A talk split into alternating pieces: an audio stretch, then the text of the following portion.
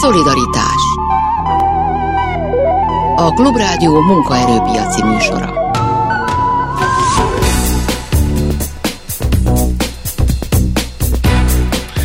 Jó napot kívánok, Sámec János vagyok. A közlekedés, mind a fővárosi, mint az országos a címlapokon nagyon sok időt töltött el az elmúlt hetekben, úgyhogy a műsor első és nagyobb részében erről fogunk majd beszélgetni.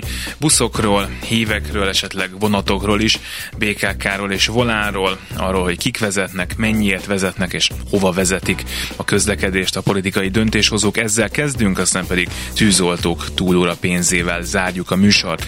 Kezdődik már is is. Szolidaritás Méghozzá Nasszái Gáborral, az Egységes Közlekedési Szakszervezet elnökével és Gulyás Attilával, a Városi Tömegközlekedési Dolgozók Szakszervezeti Szövetségének elnökével. Köszönöm szépen, hogy itt vagytok. Jó napot kívánok! Köszönjük Szervusz a meghívást! És akkor kezdjük onnan, hogy amikor látványosan a politika elkezd foglalkozni a közlekedéssel, ez néha kevésbé van, néha jobban, de tulajdonképpen folyamatosan Magyarországon, bicikliktől a buszokon át a vonatokig, akkor ti ebben szakszervezetként lehetőséget láttok, vagy inkább aggodalommal tölt el titeket? Problémás, főleg amikor ugye a miniszter, hogy mondjam, határozott bejelentéseket tesz, aztán szép lassan azért módosít ezeken a bejelentéseken, mint látható, de én személy szerint azért is vagyok nagyon nehéz helyzetben, mert a BKV részéről az ellenzéki fővárossal vagyok kapcsolatban, a Volánbusz például, a Volánbusz esetében pedig a, a, a kormányjal, és azért ott nagyon kell arra vigyázni, hogy az ember ne vádolhassák azzal, hogy bármelyik irányban is elfogult. Most ebben a helyzetben, amikor a BKV-nál létrejött egy megállapodás, egyébként 21 ben kötött bérpolitikai megállapodás alapján nagyon nehéz lenne kiállni például egy lényegesen magasabb követeléssel, még akkor is, hogyha itt nincs élő megállapodás, anélkül, hogy azt gondolnák, hogy, hogy bennünket, ugye politika minden politika, nyilván a közlekedés is a politika egyik főszereplője, de ezzel a, a pártpolitika elfogultsággal nem szabad, hogy a szakszervezeti vezetőt vádoljanak, nekünk ugyanúgy, amennyiben kapunk lehetőséget, le kell ülni bármelyik döntéshozó politikussal bármilyen oldalon. Igen, a politika mindig is meghatározó volt a közlekedés szerepében, mert a közlekedés az egy látványos dolog, azt mindenki látja, és nekem rosszak a tapasztalataim úgy általában egy-két kivételtől eltekintve, mert a, a politika a szakmai rész sokszor nem érti, nem akarja érteni, nem látja át. Igazából a közlekedés az egy szakmai kérdés lenne, és a politikának, a mindenkori politikának az lenne a feladata, hogy ez a megfelelő forrásokat megtegye. Ahogy körülnézünk Magyarország körül, ez máshol így is működik. Nálunk maradékelv alapján, és sokszor olyan döntéseket hoznak, ami nagyon nehéz helyzetbe hozza a cégeket. Most ugye a főváros is nehéz helyzetbe van hozva pénzügyileg, ezáltal a BKV, BKK is nehéz helyzetben van, és mi azt látjuk, hogy politikai döntések miatt elfogynak a tartalékok, és lassan már, lassan már tényleg működési zavarok lesznek a közlekedésben. Hogyha azt gondoljuk, hogy most van két olyan fontos politikus, akinek úgy tűnik, hogy fontos a közlekedés, Karácsony Gergely viszonylag régóta, most Lázár János is nagyon aktívan vetette bele magát a közlekedési miniszterségbe, itt gondoltam, hogy ez, ez akár egy lehetőséget is adhat, akár nektek is, akár a bérek tekintetében is, hogyha nekik ez tényleg fontos, és mondjuk hát találnak rá forrást, ami, ami kérdőjeles, akkor, akkor esetleg lehet eredményeket elérni, mert ők is azt érzik, hogy nekik is eredmény, hogyha el tudják mondani, hogy úristen, mennyivel többet keresnek a buszsofőrök. Hát lehet, hogy te tudsz mondjuk Lázár miniszter úr fejével gondolkozni, nem? Tehát, hogy az, hogy őt mi érdekli, és mi foglalkoztatja, vagy mi az, ami neki politikailag fontos, ezt nyilván ő tudja. Ugye nem most látott ennek a feladatnak neki, hanem a választás után kapta ezt, mindjárt kitakarította ott a az akkori vezetést a minisztériumban. Most jutottunk el oda, hogy mint az úthenger megy mindenen keresztül, ő kapott egy feladatot, oldja meg a a, a tarifarendszert, az egyéb működési problémákat. Ugye itt egy óriási projekt van folyamatban, a MÁV és a Volánbusz összevonás, ugye régen is ismert MÁVA néven majd ismét lesz egy ilyen cégünk. Ugye ez egy, ez egy ilyen társasjáték, hogy időnként apró darabokra szedik a volánbuszt, időnként összerakják, aztán összerakják a mával is. Ki tudja, lehet, hogy még előfordul, hogy az egész közlekedés nem lesz megkülönböztetés, hanem az lesz, hogy nemzeti közlekedési társaság, és akkor minden ebbe lesz bele integrálva. Ami sokkal jobban zavar szerintem bennünket, engem mindenképpen, hogy a mi dolgozóink ettől a politikai játékszereivé válnak, és azért ez a mostani megoldás, itt azért hadd mondjam, hogy ez a ez a, az egymás utazási igazolványok az elfogadása, ez egy jó irány, tehát ez egy nagyon jó irány, abban nem vagyok biztos, hogy, hogy pénzügyileg ez működőképes lesz, hiszen óriási összegeket vonnak ki egyébként is a közlekedésből, és félek attól, hogy, hogy főleg a, a Budapest kasszájából fognak elmenni pénzek, de annál jobb, tehát szerintem az nagyon jó ötlet, hogy valaki vesz egy bérletet, és nem kell azt nézni, hogy most itt átszállok. Ugye sokan nem is tudják, akik nem közlekednek az agglomerációban, hogy ideig is azért, hogy kimenjen Budaörse vagy Nagykovács vagy szomszédos település, azért még egy jegyet, még egy bérletet kellett váltani. Ez megszűnik, hogy ezt meddig lehet vinni az integrációt, az, hogy országosan, azzal én nem feltétlenül értek egyet, hogyha valaki Békés Csabáról jön föl egyszer valamiért, akkor itt ugyanazzal a bérlettel tudjon utazni. A bérlet mindig arról szól, hogy aki napi rendszerességgel használ valamit, az tudja. Az ilyen alkalmazásokra én nem gondolnám, hogy jó ötlet, de valami megállapodás született, mi is szerintem kíváncsi vagyunk annak a belső tartalmi részleteire, mert egyelőre nem sokan ismerik ezt, illetve hát most már a közgyűlés is áldását adta, úgyhogy most már egyre többen. És ők is belekötöttek ott többen, hogy nem ismerik a részleteket hát, egyébként. Érdekes, így elfogadni. Igen, itt a elszámolási képleteket nem látta senki, vagy legalábbis én nem láttam, mi nem láttuk, de nehezen tudom elképzelni, hogy ebből jó, jön ki a főváros, mert eleve csökkenti a Budapest bérlet árát, akkor az már eleve egy bevétel csökken csökkenés. A másik az, hogy hogyan számolnak el egymással a MÁF volán meg a, a BKK, és csak egyszerű logika alapján, hogyha mondjuk valaki az agglomerációban lakik, akkor miért vegyen Budapest bérletet, megveszi a úgynevezett vármegye bérletet, és azzal fog utazni, tehát én nem tudom, hogy ebből hogy fog kijönni jól a főváros, nekem elég komoly aggájaim vannak ezzel kapcsolatban, de a képleteket nem láttuk, hogy lesz az Erről elszámolás. is majd beszéljünk még, de egy picit menjünk oda-vissza, mert amikor az egész vita elkezdődött, tehát felmerült egyáltalán az, hogy nem lehet majd használni Budapesten belül különböző járatokon, héveken, vonatokon, volánbuszokon a, a Budapest bérletet, akkor a közlekedéshez értők elkezdtek arról beszélni, hogy hát a laikusok azt gondolhatnák, hogy ez tényleg csak arról szól, hogy felmutatsz vagy nem mutatsz fel ott egy béletet, hogy veszel egy másikat, de ez arról szól, hogy ezek a rendszerek ezek együtt működnek, és hogyha, és mindig ezt a példát hozták fel, hogyha nem jön a hív, mert leáll valamiért, akkor nem a volán, nem a MÁV küld oda egy buszt, hanem a BKV küld oda egy buszt, és azt szeretném, hogy egy kicsit magyarázzátok azt el nekem, hogy hogyan működött eddig így közösen ez a, ez a több rendszer. Igen, ez egy nagyon ö, nagy egymásra utaltság volt. Nem csak az, hogy a pótlóbusz ö, ö, hogy ment és mikor ment, hogyha mondjuk megállt a hév, hanem például az utastájékoztató rendszerek is, amik föl voltak szerelve, a, a, vagy föl vannak szerelve a, a hév meg a, a volánbusz járművekre, azok a BKK-nak a, a, az eszközei. Tehát ilyen gyorsan, hogyha mondjuk nem jött volna létre ez a valamilyen együttműködési szerződés, olyan gyorsan ezek a cégek nem is tudták volna ezeket az eszközöket beszerezni közbe közbeszerzési eljárások, beszerelések, stb. Tehát tulajdonképpen se a MÁFÉV, se a Volán nem tudott volna szolgáltatni, hogyha mondjuk március 1 ezt az egészet megszüntetik, mert rengeteg szerződés van mögötte, és sok mindent a BKK csinált ebbe, csinál most is. Úgyhogy az, az egy életképtelen dolog volt. Valószínűleg a politikusok, a döntéshozók eljutottak odáig, hogy el, valakik el tudták már nekik magyarázni, hogy hát itt azért vannak apró problémák, amik miatt összeomlik a rendszer, és akkor most létrejött egy ilyen megállapodás belőle, ahol igazából ez tovább fog működni, csak a pénzügyi részét nem látjuk, hogy hogyan, és, és itt vannak a komoly aggályok, hogy esetleg nem biztos, hogy mindenki jól fog járni ezzel, már úgy, hogy az állam, illetve a főváros tekintetében. Gábor?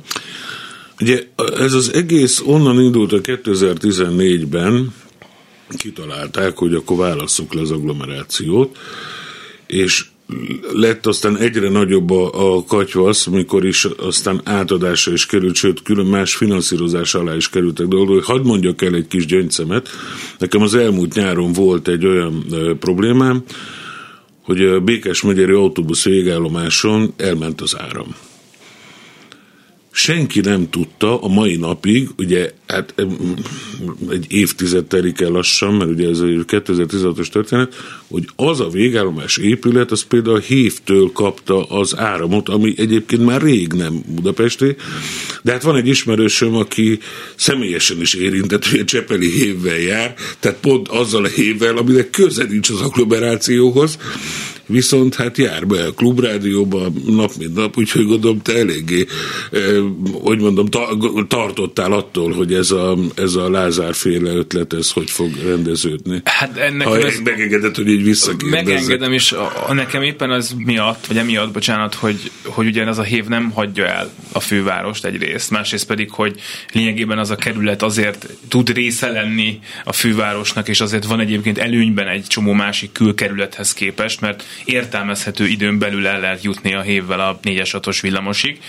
Én ezért éreztem, hogy ez annyira életszerűtlen, hogy ezt megcsinálják, hogy ez így emiatt nem tud megvalósulni. E, igen, én is azt gondolom, hogy, hogy elég furcsa elképzelés volt, de hát, ha jól tudom, ott még aláírást is gyűjtöttek korábban, hogy leválasztani Csepet Budapestről. Lehet, hogy ennek akart elébe menni a miniszter.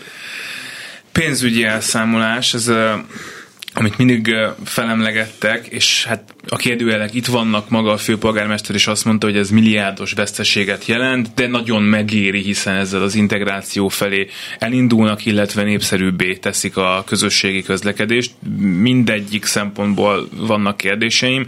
A népszerűbbé tétel is egy nagyon érdekes számomra. Abban én őszintén nem hiszek, mondjátok el, hogy hát igen, hogy egy 600 forinttal olcsóbb BKV bérlet az, az megnöveli egyébként a vásárló vásárlók számát jelentősen. Abban már inkább hiszek, hogyha eddig két bérletet kellett venned, most meg egyet kell, akkor lehet, hogy lerakod az autót, és bejössz Sziget-Szent Miklósról. De hiszen ezekkel. pont ez a lényeg. Még. Pont ugye ezzel van a legnagyobb probléma, és a legnehezebben kezelhető az ingázók, a rengeteg beérkező autó, nyilván nem. Ez a, ez a bérlet árcsökkentés, a Budapest bérlet, ez azoknak szól nyilván, akik csak Budapesten kívánják igénybe venni a szolgáltatást, Ugye többen azt mondják, hogy inkább fizettek, hogy te is mondod 600 forinttal többet. Van benne egyébként egy, egy jogos gondolkozás, hiszen bármikor szüksége lehet arra az embernek, hogy hogy kiugorjon egy szomszédos település. Ezért hadd mondjak még egy dolgot, mert ez azért nem szokott felvetődni.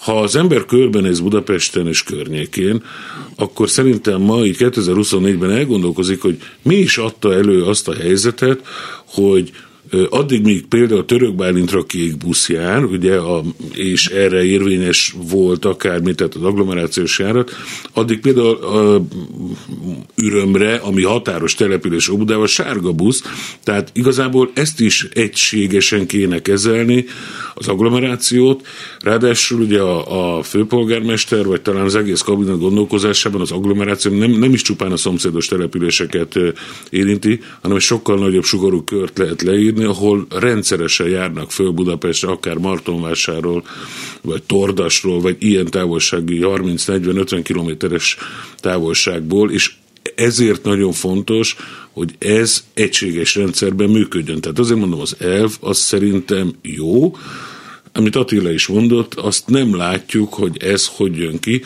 Egy biztos, hogy ebből most nagyon sok pénz fog ö, hiányozni az üzemeltetésből, ö, félő, hogy nagyobb részt a fővárosnak jelent nagy gondot, de szerintem a, a Vármegye bérlet, meg az országos bérlet sem feltétlenül ö, egy gazdasági csodaszer, de a lényeg az pontosan, hogy, hogy valahogy élhetőbb legyen a város, és élhetőbben az emberek is, akik valamiért eddig nem voltak hajlandók letenni arról, hogy napi egy órát reggel, meg egyet délután álljanak a dugóba, hogy ezt fölváltsák egy viszonylag kényelmes szolgáltatásra váltva, csak kérdés az, hogyha ha csökken ez a bevételi oldal, akkor meddig lesz a, legalább ez a színvonal, ami azért eléggé megkérdőjelezhető, hogy a járművek esetében például a MÁV-nak a, a, a színvonala, meddig lesz ez fenntartható?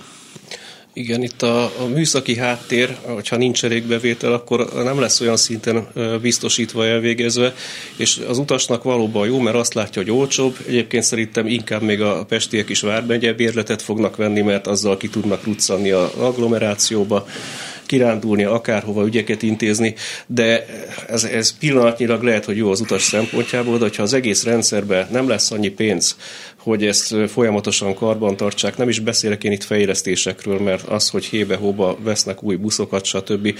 Az egész rendszer azért egyre jobban pusztul le. Tudjuk, a főváros hitelekből él, ezáltal a főváros cégei is hitelekből élnek, és ez az adósság spirál, ez úgy látszik jelen pillanatban, hogy egyre inkább a, a, oda fog menni, hogy egyszerűen nem fog működni, és összeomlik az egész. Tehát én ezt látom benne, hogy igazából a háttér, amit nem látnak az emberek, nem látnak az utasok, a politikusok lehet, hogy nem is akarják látni, nem foglalkoznak vele, mert ők a kampányaikkal vannak elfoglalva, meg hogy a másikat hogyan lehet besározni, esetleg vagy lejáratni, de ez az egész rendszer, ez maximum még így kibír talán egy évet, és utána nagyon komoly bajok lesznek, tehát ezek az én aggájaim.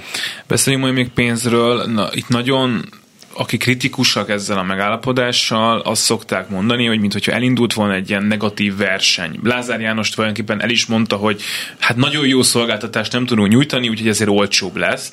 És most mintha a főváros is picit belement volna ebbe, ha nem tudjuk a bevételeket, akkor nem tudjuk, hogy tudunk-e fejleszteni, de azt fel tudjuk mutatni emberek, ez egy olcsóbb szolgáltatás lett, gyertek és használjátok, hogyha mondjuk nem csak a felnőtteket, de diákoknak tényleg gyakorlatilag a diákok szinte ingyen fognak utazni Magyarország teljes területén, és a kérdés az, amire hát itt utalgattatok, hogy ebből nem fog-e, vagy tud-e egyáltalán nem következni nagyon gyorsan az, hogy visszaesik az egyébként nagyon sok mindenki szerint nagyon színvonalas budapesti közlekedésnek a színvonala is.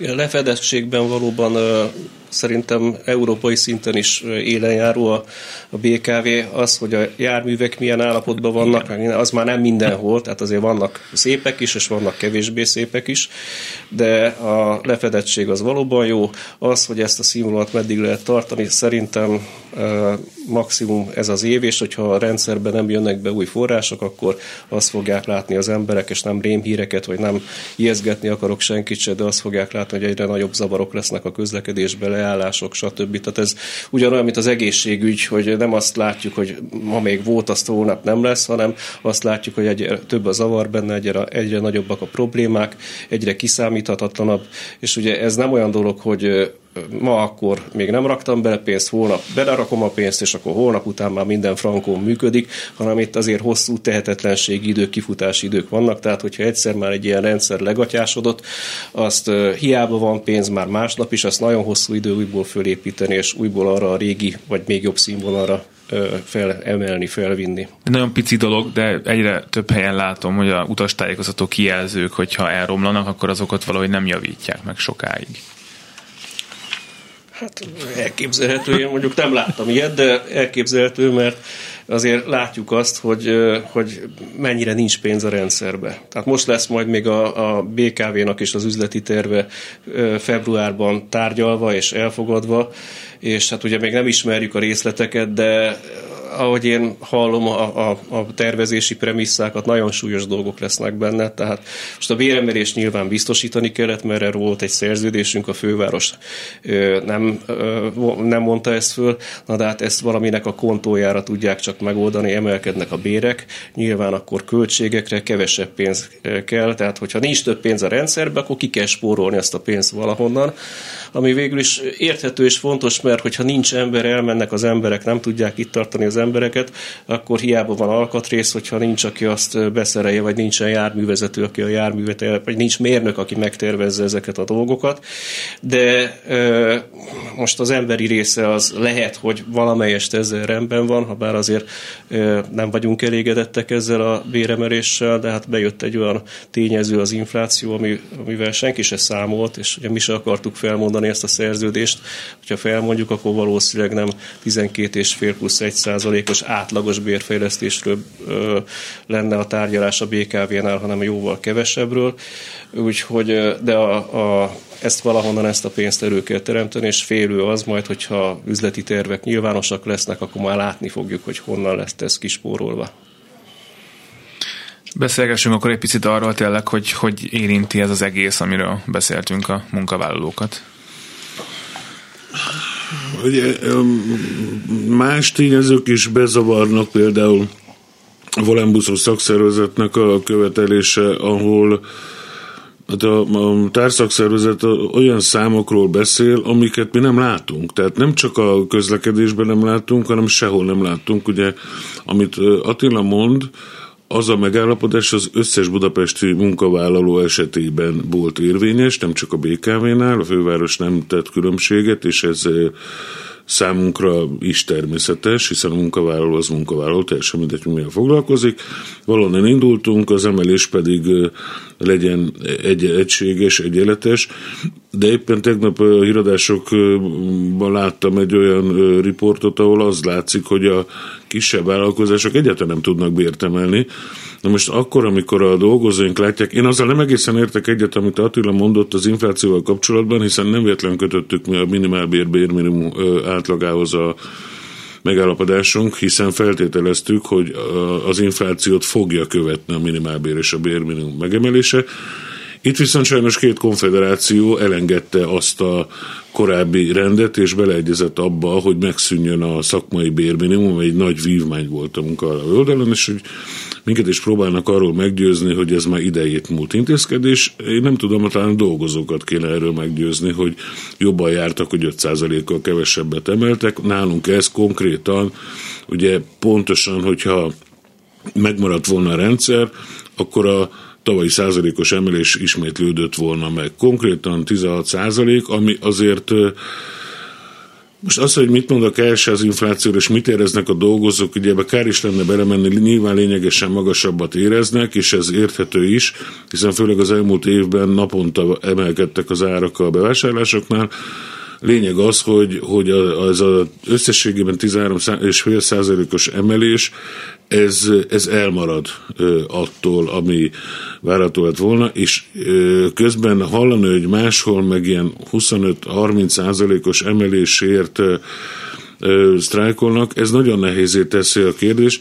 Ugye megszületett egyébként a megállapodás, ezt hadd mondjam el itt a hallgatóknak, akik követik az eseményeket, ez a szakszervezet is aláírta az ottani emelést, amiben 17 százalék, minimum 70 ezer forint van erre az évre. Ugye a BKV esetében, a fővárosban ez 12,5 százalék minimum 50-55-60 ezer forint, ez a, a bérsávoktól függen, tehát látható, hogy, hogy ott egy magasabb emelés történt, így is, tehát a kiindulási szint is magasabb volt, és ez méltán frusztrálja a dolgozóinkat, mert, mert igen, nekik is járt volna ez az emelés, úgyhogy nekünk azt gondolom, hogy lesz ezzel dolgunk, hogy valahogy ismét majd utol tudjuk érni az államvállalatokat. Ha ezt majd kérdésként ugye Attila teljesen jól vázolta fel a helyzetet, azt se látjuk, hogy ez az év hogy fog végigmenni, mind a, a BKV-nál, vagy akár a fővárosban, és hogy a jövő mit tartogat, meg egyáltalán ugye lesz itt egy június 9-i dátum, úgyhogy nagyon nem látjuk a jövőt.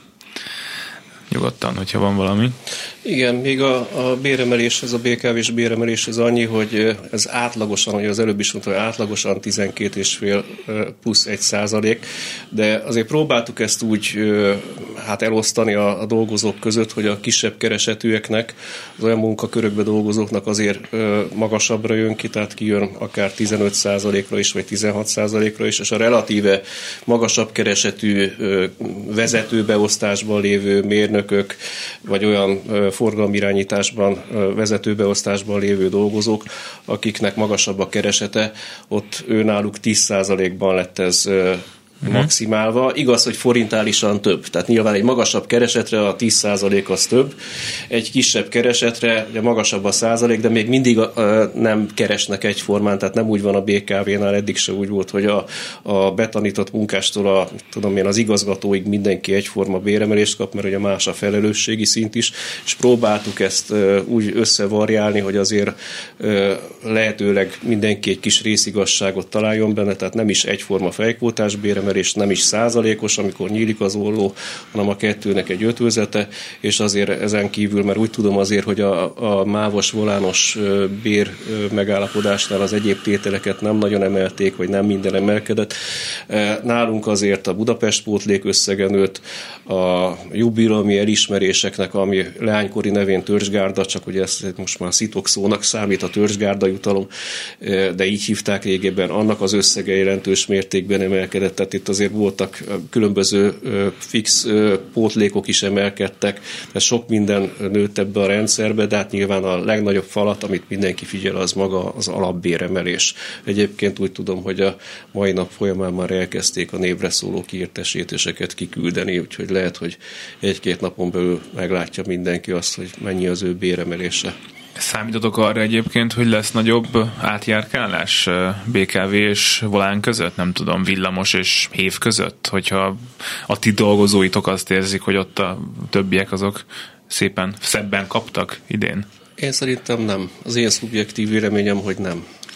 Én meg úgy látom, hogy Attila elsősorban ugye a, a, a kötött pályán, de teljesen mm. mondja a metrónál, mint a metró szakszervezeti elnök is egyben érdekelt, én meg jelentős részben az autóbusznál. Itt nem, hogy lesz, itt folyamatosan uh-huh. van, és az a szomorú ö, tanulság, hogy igazából mindenkivel elhitetik, hogy máshol mennyivel jobb, és nagyon sok esetben jönnek, mennek ide-oda-vissza, és aztán ebben meg az jár, hogy pont ez, amit Attila is említ, törzsgárda egyéb járlókök, de akár a bére is alacsonyabb lesz. Tehát az ugrálásból jobb nem lesz, de legalább rosszabb lesz a, a, a végén az egész helyzet. Folyamatosan igaz, most nyilván azért mondom, hogy valaki csak meghallja, hogy fú, ott most ennyi lett, teljesen más a bérstruktúra a volánbusznál, mint a BKV-nál, tehát ebből nem lehet kiszámítani azt, hogy ott mennyi lesz a bér emelkedése, mert ott egy fix bér van, amit megemeltek, de a, a fix összegű pótlékok nem emelkednek olyan mértékben, mint nálunk az egyéb jelölők. Tehát nem lehet tudni, de igen, várható folyamatosan hiszen egy villamost vezetni nem lehet metrójogosítvány, úgy tudom, viszont az autóbuszra szóló jogosítvány az akárhova érvényes, sőt, hát ugye itt a, a még a házon belül is a troli, autóbusz több jogosítványa rendelkező, tehát itt sokkal nagyobb a, a mozgás lehetőség, és van, folyamatosan van, ugye nem csak a BKV és a volán között, hanem még a magán a harmadik szolgáltató esetében is. Én mindenkinek azt szoktam mondani, hogy akárhogy is, de hogyha biztonsággal akar dolgozni, mai napig is a BKV a legjobb választás az a bérmegállapodás, amit ti a fővárossal megkötöttetek, az most lejár, ugye? Tehát azt Igen. újra kell. Igen. Hát az, hogy újra kell le, ez egy érdekes dolog. Nyilván nem véletlenül lett 24-ig kötve. A főpolgármester úr ki is nyilatkoztatta, hogy amennyiben folytatódik az ő, ő megbizatásuk, akkor elkötelezett az új több éves megállapodása.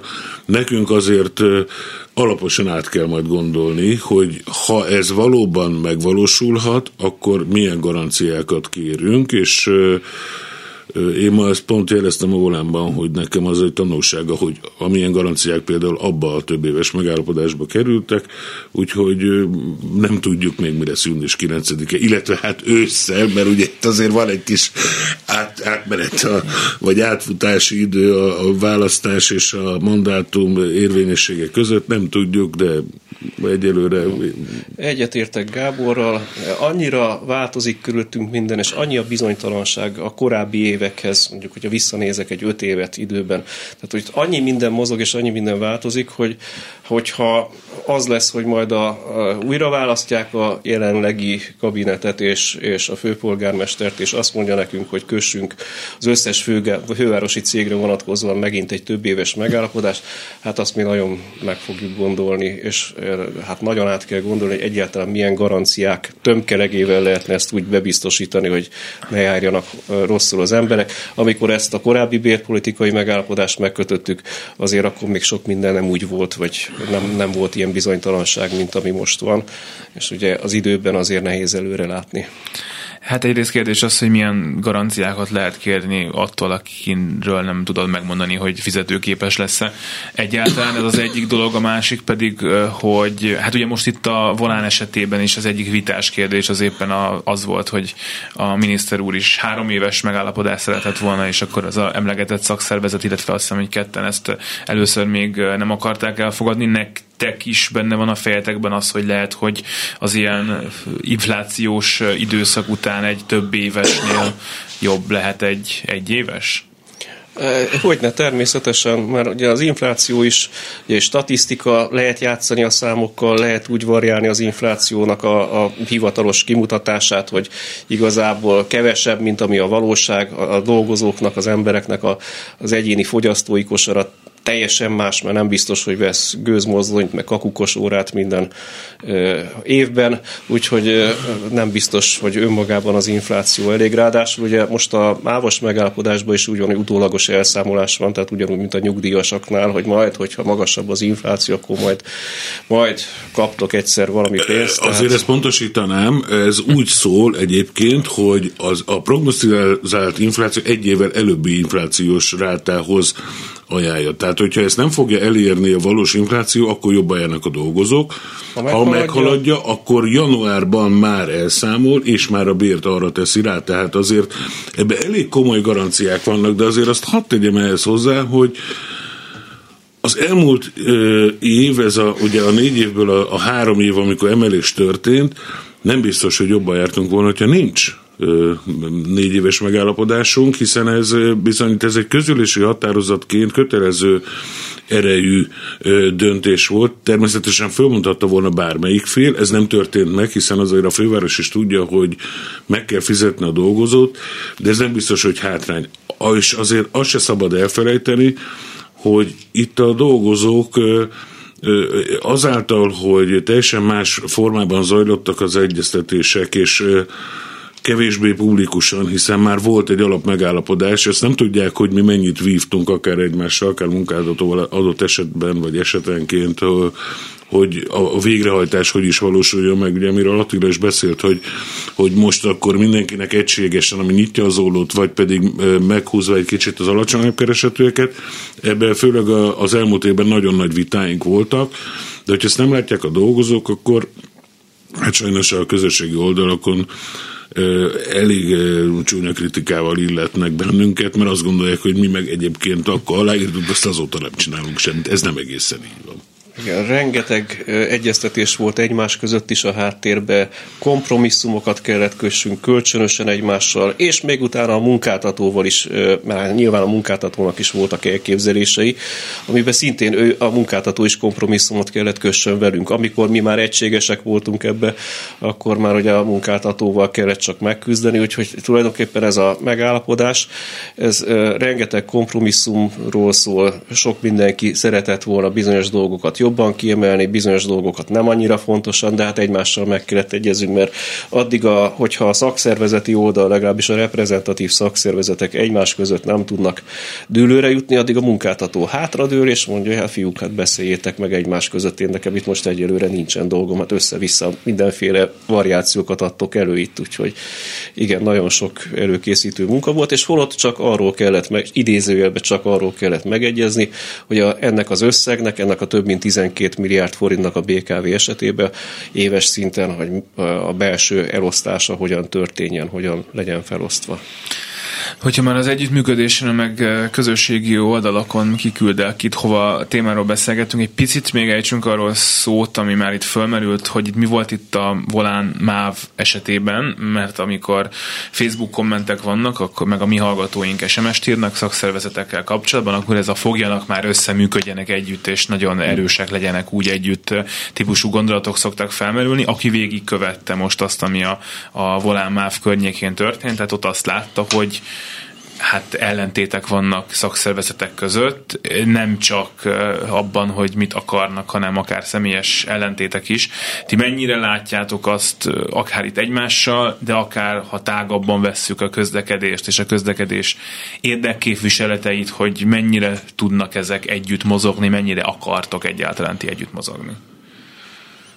Hát a, a BKV vonatkozásában, meg akár mondhatom a, a BKK-t is, mi már megtanultuk azt, hogy már hát azért, a, hogyha történelmileg visszanézünk, azért a BKV-nál is volt olyan, hogy szakszervezetek akár még kifelé is nem egy platformon voltak, de mi megtanultuk a leckét, hogy, hogy nem jutunk így eredményre, úgyhogy mi próbáljuk ezt kezelni, és hogyha vitatkozunk is egymással időnként, de ezt nem, egyrészt nem visszük ki, másrészt szerintem ezek szakmai viták, és nem szem személyeskedések.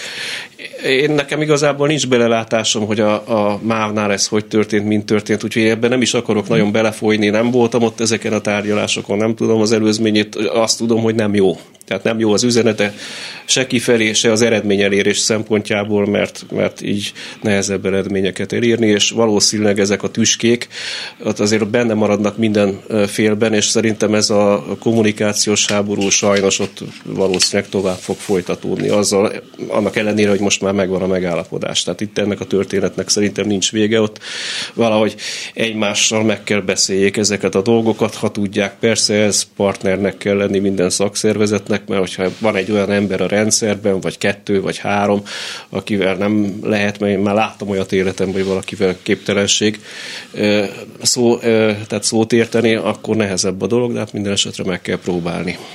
Akkor nagyon röviden én is válaszolnék. Egyrészt én azt gondolom, hogy a BKM-ne példaértékű az együttműködés. Mi megállapodtunk 2018-ban álló reprezentatív szakszervezet, mert úgy ítéltük meg mind a hárman, hogy régi vélt valós éremeket hátrahagyva együtt sokkal jobb eredményeket érhetünk el, és szerintem ezt be is bizonyította a történelem. Még akkor is mondom, hogy adott esetben a dolgozó nem feltétlenül úgy érzi, hogy jó a megállapodás, én azt gondolom, hogy lehetett volna sokkal rosszabb, akár az idei is.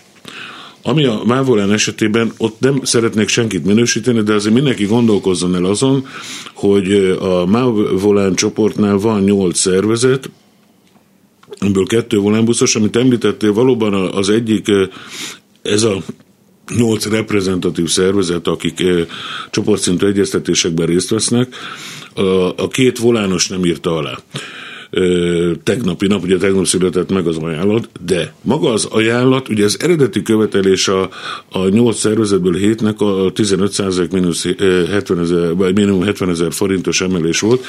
Hát tulajdonképpen majdnem, hogy ez lett végrehajtva. Tehát most 17-re ez föl lett emelve, meg lett egy három éves kiegészítés.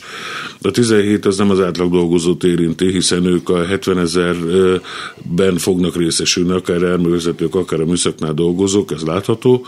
Hát én nem látom azt, hogy, hogy ebből kilógni kellett volna, viszont azért azt hozzátenem, a, ugye a másik szervezet, a Volánbusznál, az már tegnap Náluk az volt a gond, hogy a testületi döntés alapján nem kötettek volna több éves megállapodást, de mikor látták az ajánlatot és a garanciákat, és azt, hogy az első az, hogy a dolgozó kapja meg január 1 a bérét, akkor a tegnapi nap egy rögtönzött ülésen úgy döntöttek, hogy mégis elfogadják. Most ehhez képest már a, szerencsére mindenki aláírta, szerintem ez az ajánlat ez jó, és én ennek örülök, de amit Attila mond is, igen, van olyan, azért azt is hadd tegyem hozzá, hogy decemberben mi is azt mondtuk, hogy a mi tagjainkat megértjük, hogyha bele akarnak állni abba a sztrájkba, ami azért alakult ki, én ott ugye számháborúban nem mennék bele, de alapvetően az történt, hogy, hogy nem ült le a foglalkoztató tárgyalni, és bejelentette szerdán, hogy ők készülnek a sztrájk lebonyolítása a munkáltató a Volán busznál, ami hétfőn volt esedékes. És azért mi már elég sok mindent végigéltünk, de hogyha van öt nap egy sztrájkig, akkor nem felkészülni kell, mert a szolgáltatást kell végezni, ez kötelezettsége a munkáltatónak, hanem akár vasárnap éjfélig kellett volna tárgyalni, és ezért mondtuk, hogy azért, hogy elinduljanak a folyamatok, és látható legyen a dolgozók számára, hogy foglalkoznak velük, ezért ezt fontos volt megtenni, de a számáborúba most már nem állnék bele. Köszönöm.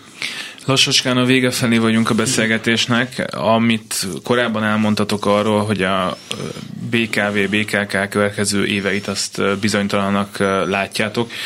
Van már valami, amit ebből az utazók érzékelnek? Vagy mit fognak majd érzékelni, hogy ha nem lesz több pénz? Nem jövidják meg a kijelzőket. Illetve, illetve, hogy hogyan csapódhat ez le a dolgozókon? Hát a dolgozókon elsősorban úgy, hogy, hogy ugye azt, azt ne is vetítsük fel, nem kapnak fizetést, de hát hogy nem lehet egy bérmegállapodást megkötni, és onnantól ez a dolgozó nem fog maradni. Tehát azért azt senki ne gondolja, hogy, hogy jó, most várhatóan csökken az infláció, meg csökken a pénzromlás, de még ezt is megérzik, ezt a KSH inflációhoz képest a 2-3-4 százalékos elmaradást, ami most arra kialakult, ezt nem fogják hosszú távon elviselni, tehát itt várható, meg hát amit Attila mondott, annál sokkal nagyobb probléma, hogy én azt gondolom, hogy aki itt az elmúlt 10-15 évet követte figyelemmel, azért láthatta, hogy, hogy az infrastruktúra, a járműállomány az jelentős javuláson ment keresztül. Senki nem szeretne visszamenni ebben. Igen, valóban azt fogja látni az utas, hogy az alkatrészek hiányából kifolyólag lehet, hogy több forgalmi zavar lesz, járatkimaradások, vagy kötött pályánál akár egész vonalak leállhatnak, metróvonalak, stb., mert mondjuk, hogyha mondok egy egyszerű kiragadott példát, mondjuk nincs pénz váltót venni, és elromlik egy váltónak a hajtóműve, vagy eltörik, és azt nem tudják pótolni, ott mondjuk egy villamos, vagy egy metrószerelvény se tud átmenni, vagy eltörik egy, egy olyan sínszakasz, amit nem tudnak hirtelen kijavítani. Tehát én úgy gondolom, hogy ha továbbra is ez a forrás elvonás lesz a rendszerbe, akkor egyre rosszabb műszaki állapotok lesznek. Nyilván a, a, a gazdasági vezetők, meg a műszaki vezetők próbálnak sakkozni, próbálják kilogikázni, hogy na akkor miből szerezzek be, mert mondjuk száz dologra kéne pénz, de én csak 70-et tudok beszerezni, és ugye közbeszerzési eljárások vannak, ami hosszú kifutási idejű, és, és akkor vagy bejön nekik ez a sakkozás, vagy nem jön be ez a sakkozás, és akkor még ott van még egy tényező, hogyha úgy ítélik meg, hogy az a jármű, vagy az a pályaszakasz nem, nem biztonságos már, akkor nem adhatják ki a forgalomba, és nem is fogják kijönni a forgalomba. Tehát ilyen, ilyen zavarok lehetnek a rendszerbe, mert örökké ezt a spórolást ezt nem lehet a végtelenségig folytatni. Csak hogy ne pessimisten fejezzük be, bár nem akarlak én titeket indokolatlanul optimizmusba belehúzni, politikai állásfoglalásban meg aztán pláne nem, de hát látva azt, hogy mire számíthatunk a fővárosi választási kampányban, nagyon könnyen lehet, már csak a potenciális szereplők miatt is, hogy a közlekedés az iszonyú fontos, és talán még a szokottnál fontosabb is lesz majd ebben a kampányban. Úgy tűnik, ez is kiderül majd, hogy Lázár János miniszternek tetszik ez a szerep, talán a gazdaság idén jobban fog teljesíteni, talán jönnek majd uniós források nagyobb mértékben. Nem tudjátok azt elképzelni, hogy úgy fognak minden oldalon a politikusok majd dönteni, hogy na erre a területre, a közlekedésre igenis legyen pénz? És akkor minden, amit most elmondtatok, annak az csodálatos ellenkezője valósul meg? Hát ez egy nagyon optimista jóslat. Eddig én személy szerint ilyet még nem láttam, csak a rossz, meg a még rosszabb, meg a legrosszabb verzió. De lehet, hogy aztán csoda történik, és mindenkinek, mindenki magába száll, aki ebbe érintett, és akkor azt mondják, hogy eddig nem úgy csináltuk, most már akkor rakjuk rendbe, de ehhez azért nagyon nagy optimizmus kell, hogy így képzelje el az ember. Érdekes volt a felvezetés, optimista lezárás szerető volna szerintem erre egy viccel lehetne reagálni, ugye, ami arról szól, hogy melyik a, a kampány kampány, és mi aztán a valóság. Tehát attól, hogy most kampány téma lesz a közlekedés, már azt szerintem szélsőségesen, az nem azt jelenti, hogy a választások után majd ezeket az ígéreteket be is fogják tartani a politikusok. Szerintem nem ez a jellemző. Nagyon szépen köszönöm, hogy itt voltatok. Naszái Gábor az Egységes Közlekedési Szakszervezet elnöke és Gulyás Attila a Városi Tömegközlekedési Dolgozók Szakszervezeti Szövetségének az elnöke volt a két vendég. Köszönöm szépen. Mi is köszönjük. Mi is köszönjük. Szolidaritás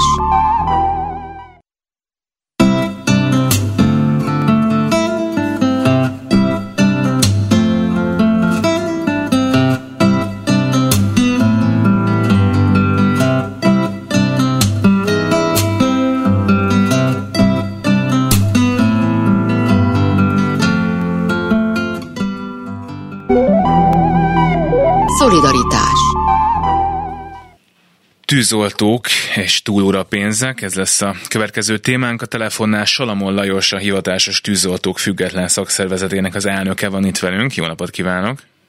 Jó napot kívánok, üdvözlöm a hallgatókat. És itt van egy ideje már a vonalban, úgyhogy a türelmét is köszönöm szépen. Talán egy vagy két műsor ezelőtt a pedagógusok túlóra pénzéről beszélgettünk, e, és e, úgy tűnik, hogy hát nem csak abban a szektorban e, érdekes ez, mert hogy perre készülnek tűzoltók az információk szerint. Először jussunk el oda, hogy miért van ez a per, hogyan néz ki a gyakorlatban egy túlóra elrendelése egyáltalán a tűzoltóságon? Ugye az elmúlt időszakokban már volt egy ilyen túlóra jellegű perünk, akkor 54 óráról 48 órára sikerült letornásni a munkaidőnket, de már akkor jeleztük, hogy ezt mi egy ilyen részeredménynek tudjuk be, és a 40 órát céloztuk meg, már annó annak idején. Ezt minden évben kértük a munkáltatónktól, hogy állapítsák meg, hogy a 48 órából, amit dolgozunk, mennyi a túlóra, de erre eddig nem voltak hajlandóak. Gyakorlatilag úgy néz ki a történet, hogy a kollégák 40 órára vannak bejelentve, a tűzoltóbajtársaim, és 48 órát dolgoznak ezzel ellentétben. Fél éves munkaidő keretünk van, ez a fél éves, munka, fél éves munkaidő keret az vagy 1224, vagy 1248 óra egy-egy fél évben, attól függ, hogy hány napos az év. Ennek függvényében viszont a, a, ezt a 8 órát ezt nem találjuk sehol be vagyunk jelentve. 40 óráról, dolgozunk 48 órát, a fizetésünkben pedig túlóraként nem jelenik meg ez a, ez a 8 óra plusz, valamint ugye nem is lehet ezt érvényesíteni más szempontból sem, tehát a TB felé sem, akár nyugdíjszerzés időnek, vagy egyéb más mindennek, mert a jelenlegi törvények maximum 40 órát engednek bejelentésre. Itt tartunk most jelen pillanatban, és a, maga az, hogy a perek elinduljanak, ahhoz még először az kell, hogy a szolgálati utat betartva nyújtsunk be a munkáltatónk felé. Ez jelen pillanatban mindenhol a megyei igazgató, és a megyei igazgatónak van 30 napja arra, hogy ezt a szolgálati panaszt elbírálja, ezt ő meghosszabbíthatja még plusz 30 nappal, majd ha elutasított, akkor utána a főigazgató kerül ez a, a szolgálati panasz, akinek szintén van 30 plusz 30 napja, hogy elutasítja, és ezek után a szolgálati út betartása és bejárása után indul el igazából a ügyvédi munka, és onnantól kezdve beszélhetünk peres helyzetről ez a jogi útja a történetnek, de nyilván vannak, vagy lehetnek itt emberi megoldások, meg emberek beszélgetnek egymás között, amikor mondjuk egy tűzoltó kollégája a főnökének azt mondja, hogy nézd, én többet dolgozok és ennyit keresek, vagy amikor ön ott van egy egyeztetésen és azt mondja, hogy többet dolgoznak és kevesebbet keresnek, akkor erre mi a válasz? Igazából az a probléma, hogy a, a az illetmény alapunk az mind a 8 órásoknak és mind a 24 órásoknak ugyanaz. Hm. Tehát ez a 38.650 forint, ez, ez nagyon régóta nem változott, de hát folyamatosan kértük ennek az emelését, és ez nem történt meg, hanem, hanem mindig ilyen pótlékolásokkal próbálnak bért emelni a kollégáknak. Igazából az idei évben adott 79.500 forintos dolog is egy, egy úgynevezett rendvédelmi pótléknak a megemelésével történik, és így gyakorlatilag ugye ez, a, ez az egyik probléma, hogy hogy lehetséges az, hogy a, a, az alapilletménye a 8 órásnak is ugyanannyi, mint a 24 órásnak, és a 24 órás pedig azért, azért 8 órában hetente, hogy csak hiszem, hogy 8 órában hetente többet dolgozik. Igen. Az hogy alakult egyáltalán, hogy ez, hogy ez így lett? Tehát, hogy mi az a pont, ahol valaki hibázott, vagy nem korrekten járt el, vagy tévedett, vagy nem tudom, és miért mostanában merül egyáltalán föl ez önökben is, vagy a kollégáikban? Ugye, amiről beszéltünk mi az elején, már 2009 környékén uh-huh. 54 óráról 40 órára szerettünk volna letudni ezt a, ezt a túlórás dolgot, akkor annyival szerencsésebb volt idézőbe téve a helyzetünk, hogy nem volt munkaidőkeretünk. Tehát ott a bíróság azt állapította meg, amit azt állapította volna meg, amit akart, de nem történt. Egy, egy perünk zajlott végig, a szombathelyi kollégák tekintetében, ott első fokon született döntést, amit az OK nem felevezett meg, majd utána pedig történt egy eh, megegyezés a kormány részéről, ami arról szólt, hogy mindenkinek kifizetik ezt a pénzt, nem csak annak, aki perel, de csak az 54-ről 48 órára történő csökkentését. Onnantól fogva hoztak egy új jogszabályt, ami arról szól, hogy fél éves munkaidőkeretünk van, és ugye ez a fél éves munkaidőkeret, amit az előbb említettem, ez az 1224 vagy 1248 óra, és elméletileg a kollégák, hogyha ezt, a, ezt az időkeretet elérik, akkor onnantól fogva nem dolgozhatnának többet, de sajnos a létszámhelyzet miatt most is van, hogy szolgálatba vezénylik őket. Ugye van egy varázsszó itt a rendszerben, amit úgy hívnak, hogy szolgálati érdek, és szolgálati érdekre hivatkozva bármikor berendelhetők ezek a kollégák. Igazság szerint, ha megnézzünk egy fél évet, mondjuk a tavalyi első fél évet, akkor 1440 órát dolgozhatnának, a, kellene dolgozni a kollégáknak. Na most ahhoz, hogy ez ne történjen meg, ahhoz úgynevezett ö, szabad napokat kapunk, ami ugye egy, úgy hívjuk mi, hogy ezt, ezt, ezt, ezt KS-nek hívjuk, tehát ez egy kompenzáció szabad nap, ezt azért adják, hogy ne lépjük túl az 1224 órás keretet, és ne kelljen túlórát fizetni. Á, értem. Azt hiszem, ez olyasmi egyébként, amiről most beszélt, ami a kollégáinak szúrja a szemét? lázonganak, panaszkodnak önöknek, hogy itt van ez a probléma, oldjuk már meg, és mondjuk ezt sokan teszik? Persze, hát ez, ez nem úgy indult el, hogy én lefeküdtem este és reggel megálmodtam, hogy itt terelni fogunk, hanem ezt folyamatosan kaptuk a kollégáktól ezeket az impulzusokat, és ugye azt is elmondhatom, hogy elég sokat bíbelődtünk azzal, hogy olyan ügyvédi csapatot, olyan ügyvédi csoportot, vagy akár egyéni ügyvédet keresünk, aki ezt a dolgot a kezdetektől a, egészen a végkifejletig tudja vinni. Egy valamivel tisztában voltunk. Mivel a magyar jogszabályok úgy lettek megalkodva, hogy 48 óráról szólnak, ezért úgy ö, gondolkodtunk itt az ügyvédi csoporttal kapcsolatosan is, akiket végül is aztán tavaly évvége felé megtaláltuk, és sikerült velük egyességet kötnünk, hogy valószínű, hogy ezek a perek Magyarországon vesztesek lesznek. Itt a, a, az az egy megoldás, hogy ki kell vinni nemzetközi bíróságra, és majd a nemzetközi bíróság eldönti, hogy hogy mi újság is van, ugyanis a, a nemzetközi ajánlás az úgy szól, hogy a munkaidő nem lehet több 48 óránál hetente, túlórával együtt. Nálunk ezt az utolsó két szót mindig elfelejtik, tehát úgy gondolják, hogy 48 óra, oké, rendben, annyi viszontlátás. Hát sajnos látjuk, hogy ez nem egészen így működik. Tehát én, én úgy gondolom, illetve mi úgy gondoljuk, hogy, hogy itt már a kollégáknak egy bizonyos idő után elfogyott a türelme, és hogy ne kelljen ezt úgymond egyedileg bárkinek is elindítani, ezért állt a szakszervezet ez mögé a dolog mögé, és megtaláltuk azt az ügyvédi csapatot, aki innentől fogva tudja vinni ezeket az ügyeket a magyarországi kezdetektől egészen a Nemzetközi Bíróságig. Van még fél percünk, elképzelhetőnek látja, hogy valami alkú összejön a munkaadóval, és nem kell végül perelniük, vagy azt gondolja, hogy ezt muszáj lesz Strasbourgig elvinni? Hát jelen pillanatban úgy állunk, hogy körülbelül ilyen, amiről, amiről biztos a tudomásunk az az, hogy, hogy decemberben 400 valány fő adta be, 400 páran adtuk be, adták be ezeket a szolgálati panaszokat, azóta ez a szám folyamatosan bővül, most már több mint ezer ö, olyan ö, kitöltött adat áll az ügyvédek rendelkezésére, ahol már mindennek, minden megvan ahhoz, hogy ezt a szolgálati panaszt továbbítsák. Úgy gondoltuk, hogy még több százasával fogjuk ezt beadni egyszerre a katasztrófavédelemnek, de sajnos az első beadások során eljutottunk oda, hogy százvalánynál a rendszer leállt, az rendszer leállt, és innentől fogva nem tudtunk tömegesen beadni ezeket a pereket, illetve szolgálati panaszokat innentől fogva úgy van, hogy heti több alkalommal, amikor összejön 20, 30, 40, 50 darab, akkor azokat folyamatosan adjuk be.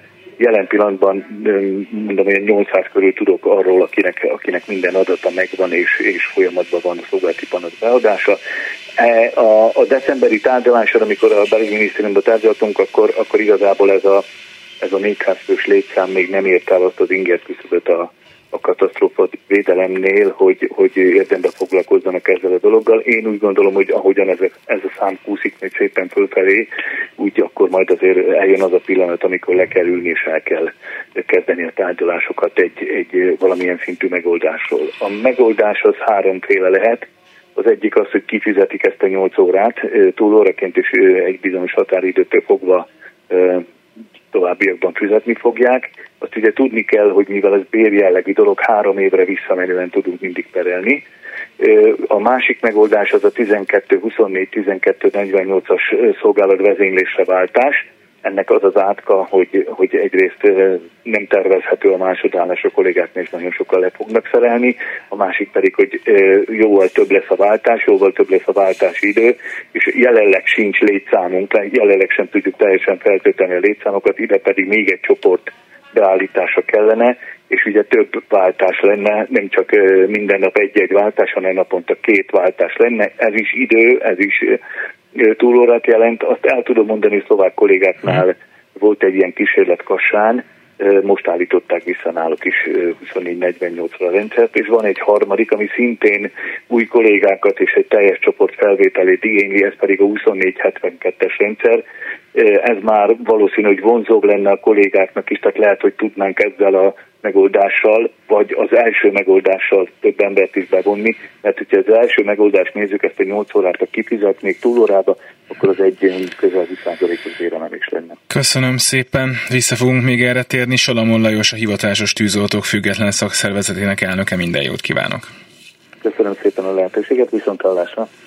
A műsor pedig ezzel véget ért, Gerendai Balságnes volt a szerkesztő, Horváth Ádám a technikus, Simon Erika a telefonos, maradjanak a Klubrádióval, minden jót! Szolidaritás A Klubrádió munkaerőpiaci műsorát hallott.